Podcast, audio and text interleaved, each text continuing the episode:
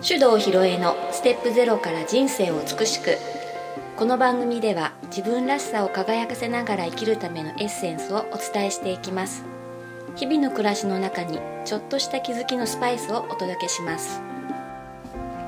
こんにちは大阪香織です。それでは今日もネイチャー理論マスターコーチの手動ひろえさんにお話をお聞きしていきます。はい、ひろえちこんにちは。こんにちは。皆様、はい。メリークリスマス。メリークリスマス。クリスマスイブでございますね。うん。皆さん、今日はどんな風にお過ごしなんでしょうかね。ねまあ、去年のクリスマスはね、え、うん。あのパーティーどころじゃないみたいな。そうだよね。そんな感じだった去んで年ねは。そうだね、うん、まあ今年は皆さん多少街に繰り出したりとか、お家やどっかに集まったりとかしているかもしれませんけれどもね、あの今日はですね、えー私魔女の修行中ですというお話をしようかと、思います。はいね、うんあのもう面倒くさくなった時は職業はって聞かれたら魔女と答えるようにしてます。でもみんなポカーンとしない？あするするする。うん、あのーなんでいつからこういうこと言うようになったのかはちょっとあんまりこう定かではないんですが。えでも4年ぐらい45年前ぐらいからもう魔女魔女なのうん、ねっていうふうに言ってるかもしれない。うんあのーこれはねうーんまあ別にねそのなんていうかに何かに憧れてたとかそういう感じでもないですあもちろんね私結構「ハリー・ポッター」は好きです。ハリー・ポッターは好きですけどうーんと魔法って何かってことなんだよね。魔法はあのーまあ例えばほうきに乗って空を飛ぶとかですね、えーそういうこうなんでしょう。超常現象みたいなものを起こすことが魔法なのかというとまあそうでもないと思うんですね。これ前もなんか話した気がするんだけど、その魔法のフライパンとか あるじゃんってあいうるね、うんうん。そのなんかすごいみたいなことの形容詞として魔法みたいなって使われることあるよね。そういうことで言うとねあの私が10年前に出会ったのが魔法の質問うんうんなんですけどうーんその時ね魔法の質問怪しいって思ったんですよ。そうか、バリバリの公務員ですからね。うんうんあのまあ今にしてみたら本当に笑っちゃうけど、えー非科学的なものは全く信じない人でしたからね。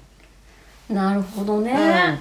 うん。だけどまあこの話はこのポッドキャストでも何回もしてるけどいわゆる科学サイエンスっていうものは現在今日時点の現在、えー解明されているっていうものだけなんでめちゃくちゃ範囲狭くてね。あの未だ理由がわからないとかその原因が究明されていない現象とかって世の中にめちゃくちゃたくさんあるんで、だからまあこの世の神羅万象を科学で説明できるなんていうことはもうそもそも思い上がりだよねっていう、うんそういうスタンスなんでだからあのなんて言うんでしょうねそういうこう論理的には説明がつかないだとか今のところ今日までの科学で説明できないものも全部含めてこううまく活用して人が幸せに生きられるようなことをやっていくことっていうのが私の魔女のこう大きなイメージとしてあるわけですよ。うんだからあの白魔術ですね。うんうんうん、人を幸せにする方。はいうん、それでねあのネイチャー理論を学んでくれてる人たちにみんなに伝えてることはねこれ悪用しないでねっていうことを言ってるわけですよ。あの人の強み弱み特性が分かるっていうことはその人のいい部分を引き出してねあの輝かせてあげようっていう使い方してるうちはいいけど弱点知ってねこっそりその弱点をついて弱らせてこうはめてねあのひどい目に遭わせるなんていう使い方もやろうと思えばできちゃうからさ。うん。だから絶対にいい方向に使ってねって念押ししてるでしょ。であの魔法と言われるその、まあ、魔術とかねあのなんかそういう技があるとしてそれもどういうふうに使うか何の目的で使うかによって全然違っちゃうんだよね。うんだからよくねその道具そのものに善悪はなくてあのどのように何のために使うのかっっていうことだけなんだよねっていう話しててだからあの人々の幸せのためにありとあらゆることをこうやってみるというのが私なりの魔女のスタンスなんですよ。でこれも前にこのポッドキャストで話したことあるかもしれないんだけどあのまあ今日話す話はクリスマスってことでみんな多めに見てねというね、うん、都市伝説的な話なんで大半が、はい。はい、あのそういう前提で聞いていただいて、うん、だから何言っちゃってんのっていう人はもうスルーしていただいて全然いいわけですけどあちょっとねなんで私がねわざわざ今日都市伝説的な話って言ったかっていうとさあの西洋先生術いわゆる星占いの大御所のマドモアゼル愛先生ってねもう70過ぎだと思うけどマドモアゼル愛先生ってもう YouTube 毎日配信してんだよね。で愛先生がですよ今日はまあ何て言いましょうか。都市伝で都市伝説的な話をしますっておっしゃって。それで愛先生の多分ねあっちの方が本音なんじゃないかなっていう話をしてた回があってね、うん。ああ面白いこと言うなって。そういうふうにねこれ都市伝説なんではははって言っとくとさなんかあの本当のことなのかどうなのか信じるも信じないもあなた次第ですってなるから、便利だなって、うん、思っただけですけど。まあそんなわけでヒロエッチ的都市伝説だと思って聞いてほしいんですけどあのー、ホグワーツ魔法学校ってねなんか憧れなかった？私だけ？うん。いやそのね学校が魔法の学校ってあるんだっていいなとは思ったことあるでしょ、うん、うん、まあでも大変そうだけどね。そっか、うん、だけど、うん、まあでもあそこに入れるご指定というのはねみんな魔法使いの子供なんで、うん、別にあの厳しい修行をしてとかじゃなくもともとそういう能力あるからね、まあ、それをこう開花させるトレーニングをしてるからさあの波の人間がやってるわけじゃないから多分そんなに大変じゃないんだろうなって想像だけどあれね全くのフィクションだと私は思ってました、うん、ところがモデルとなる学校が実在するという話を聞いたんですよ、うん、でそこの卒業生だという人と会ったんだよね、うん、10年前、うん、10年前。もうちょっと後か。8年ぐらい前かな。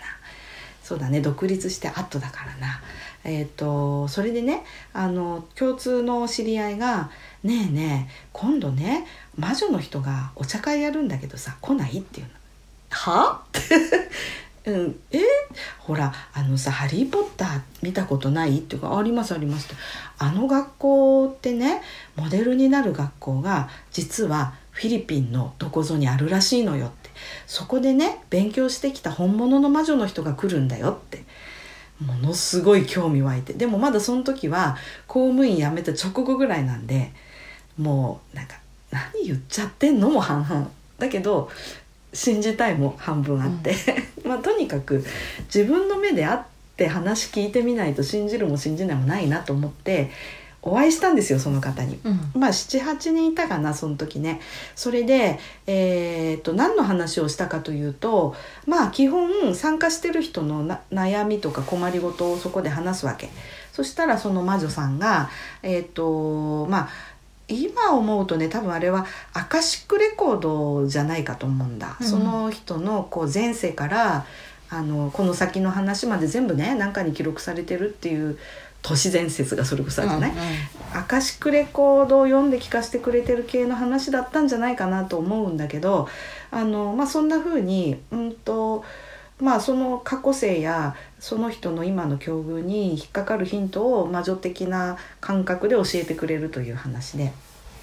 もものすごい面白かったんですよ、うん、それでその時の私はどういう状況かっていうと役所辞めて、えーと、講師コーチ業で開業したんだけど仕事全然なくて貯金どんどん減ってどうしようっていう時がその時だった、うんうん、でうんとまあ正直に言ったんだよね。私全然仕事なくてあの困ってるんですよね。ってどうしたもんかなって言ったら「あのあなるほど」って言ってそのあなたの現在の状況に関係している過去性が3つありますねって。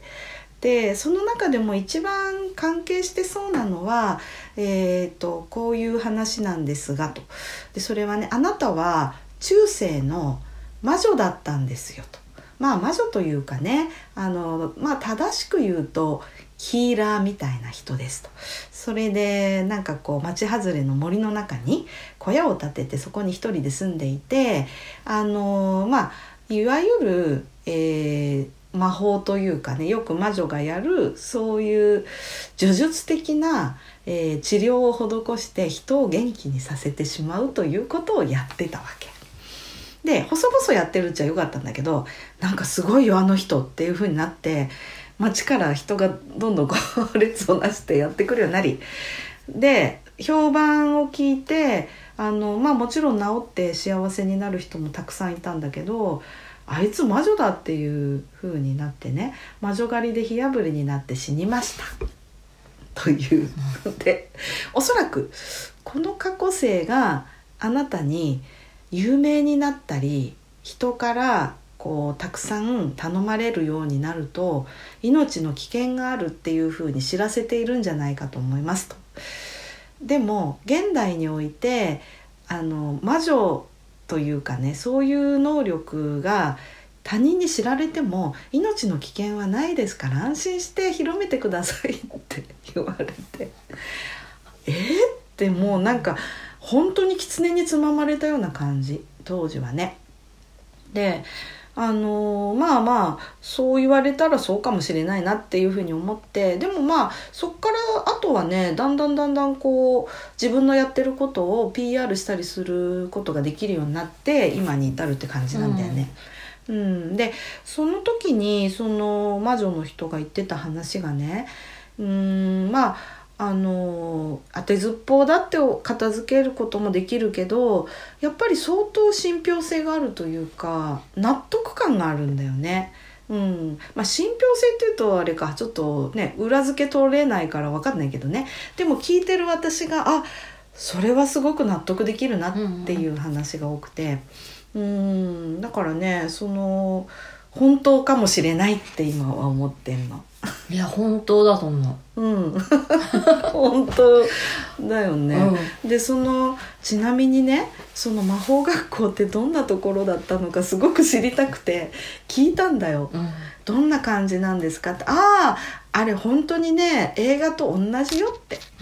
あの気抜いてるとね後ろからソファーが飛んできたり横から剣が飛んできたりするんだけどねみたいなことを言っててでちょっとこの人大丈夫か？みたいな。でもその話聞いた後だからそうかもしれないなとも思ってさ、うんうん。でまあそういうだからなんかこううんと特殊能力みたいなのを開花させるプログラムを、まあ、受けてきてでただうんとなかなかねその魔女魔法使いの人たちっていうのはあの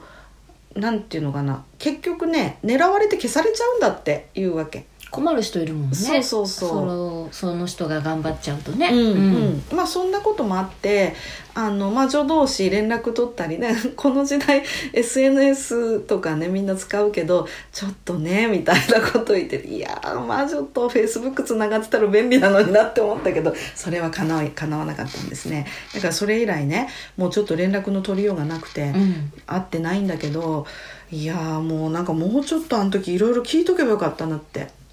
思ったぐらいですよ。うんうんうん、まあでもね自分がその魔女みたいににっていうか魔女になるなんてことはその当時は思ってないからさあのー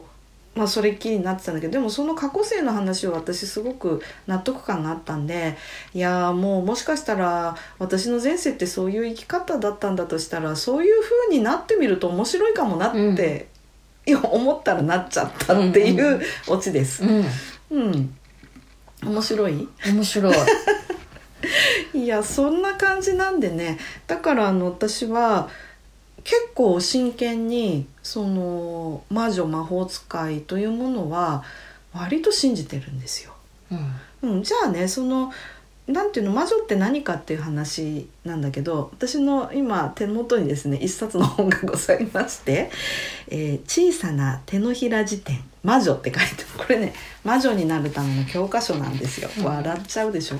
うん、たまたまね、あのーとある、えーっと本のセレクトショップをねイベント的にやってる方がいて「えー魔女の教科書あるよ」っていうね言って買ってきちゃったんですよ。だからねあのその話今した話が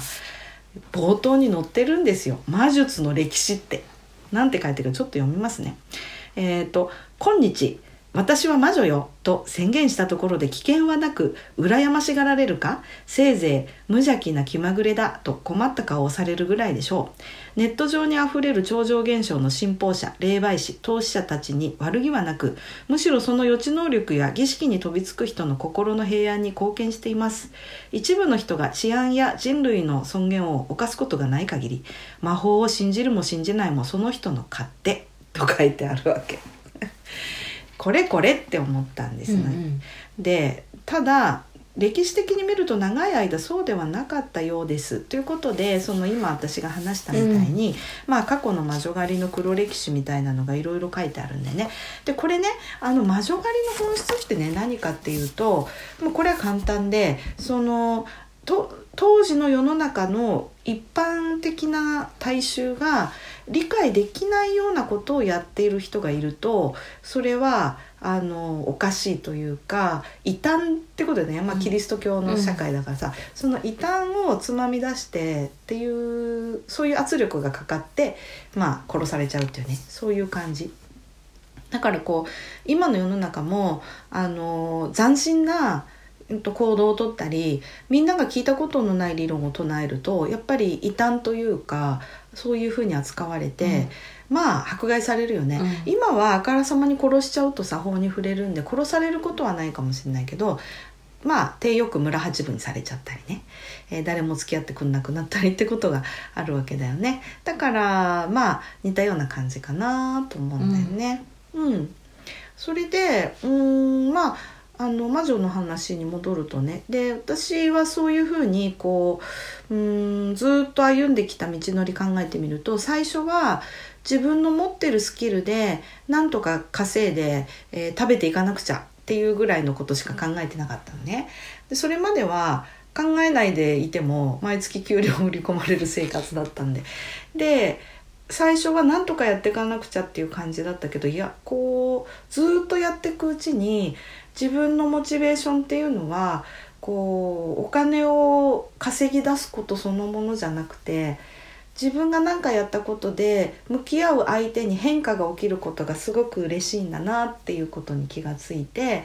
じゃあもっと大きな変化を起こすにはどんなことをすればいいかっていうふうに考えていくうちにいろいろ身についたものがあったり過去の自分の経験が元になって話せることが増えたりしてきたっていう感じ。うんうん、でうんとまあ最終的にね今ネイチャー理論っていうツールにこうどっぷりになって人って結局自分が生まれた時に持ってきたあの本来の能力っていうのに戻るというかそれを全開にした時に一番ハッピーな状態になるんだなっていうことだよね。うんまあ、言い方を変えれば赤ちゃん状態。うん。うん、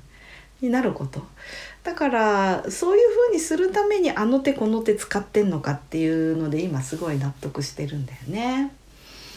うん、いやもう私にはひろえちゃん魔女にしか思えないもん、本当？どういうとこが、なんだろう、うん。その自然とか、うん。そういうナチュラルとかうん、シンプルっていうところが、うんうん。私の中での魔女のイメージにあるんだけど、はいはい、それとなんかうん一致してる感じがすごいする。うん、だんだんそうなってきたね。うん。あのこのね魔女のね辞典をね読んでてねああなるほどなってねすごくね生活の知恵みたいなこといっぱい書いてあるの、うん。例えば役に立つ草とかね、うん。そういうこともあるわけですよ。でうんとあとなんだっけ生き物との関わりとかね、うん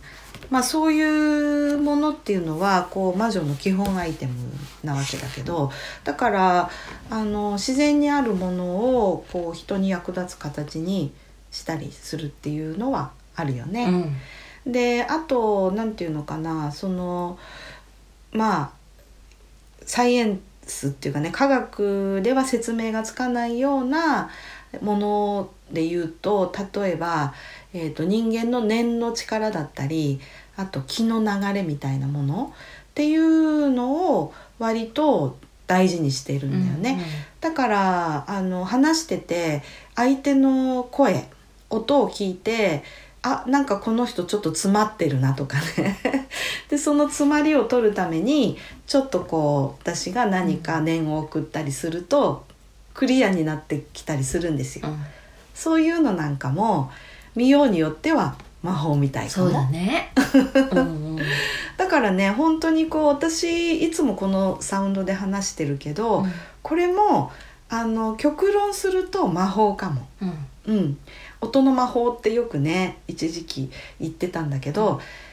ーんやっぱり音ってすごく分かりやすい波動の一種だからこの波をねあのこういうテンションの波をずっと出し続けると相手がその波長に合ってきたら同じような穏やかな気持ちになったり争いの気持ちが消えていったりねするかもしれないでしょ？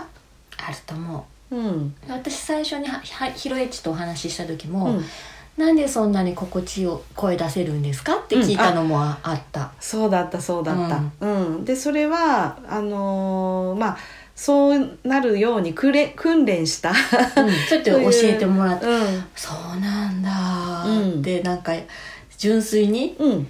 はあと思ったもんねあの時ね。ね、うん。だからね、あのーやっぱりそういう意味では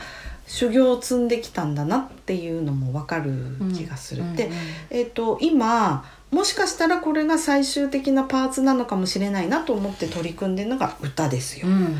うん、で歌の波動っていうのは喋りの波動よりやっぱりすごいパワーがあると思うんだよね。でそのものの23分ぐらいで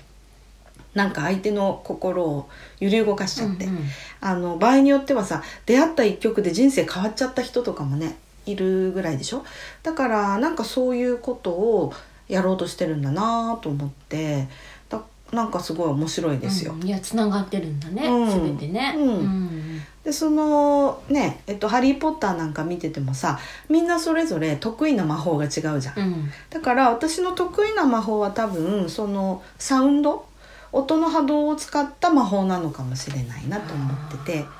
ね。うん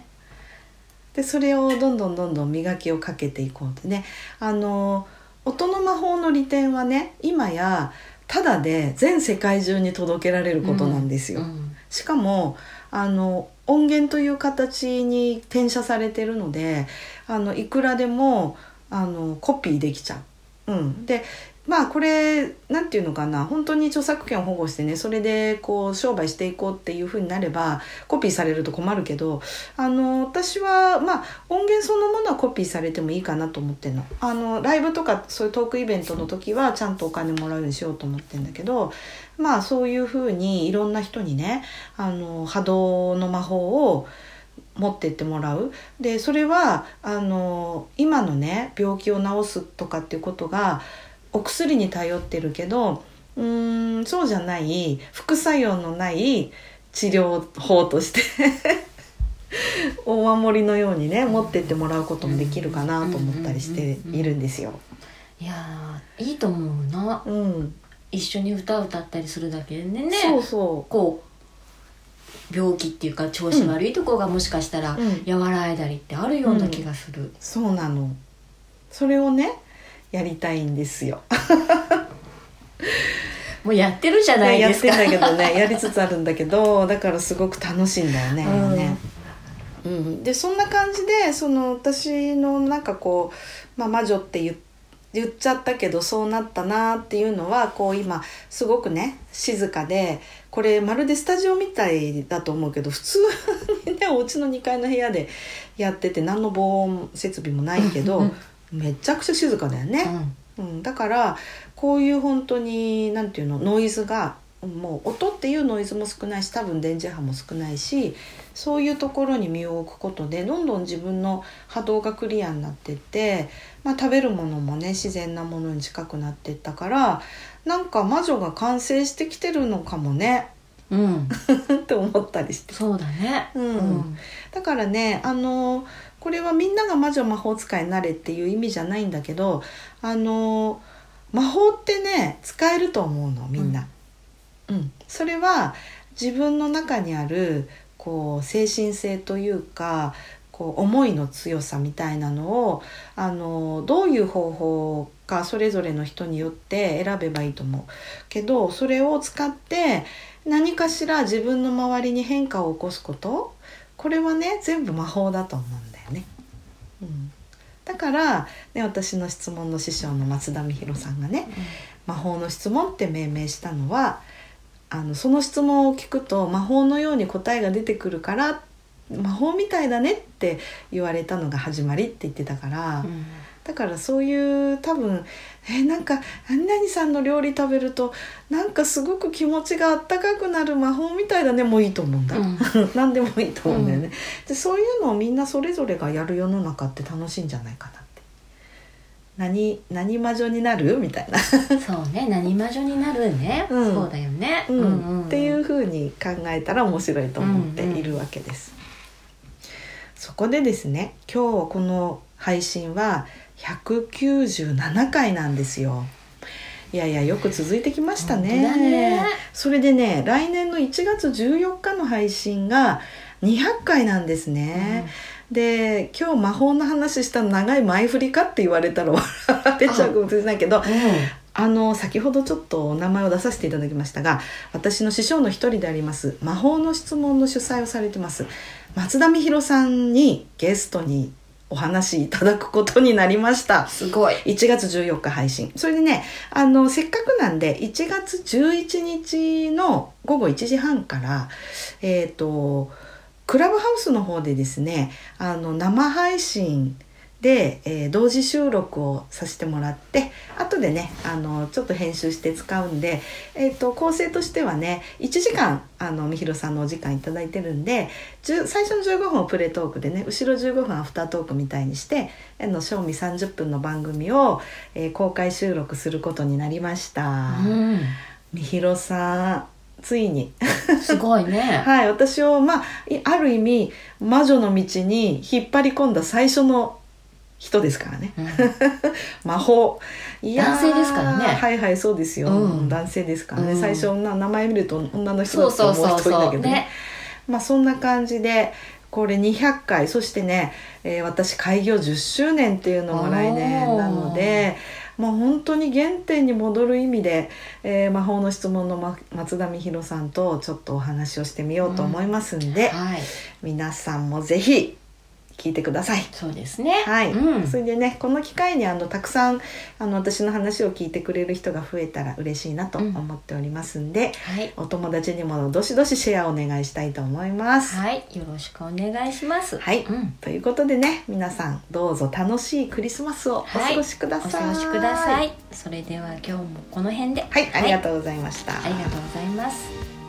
この番組では皆様からのご意見、ご質問を募集しております。番組ページにあるリクエストフォームからお送りください。たくさんのお便りお待ちしております。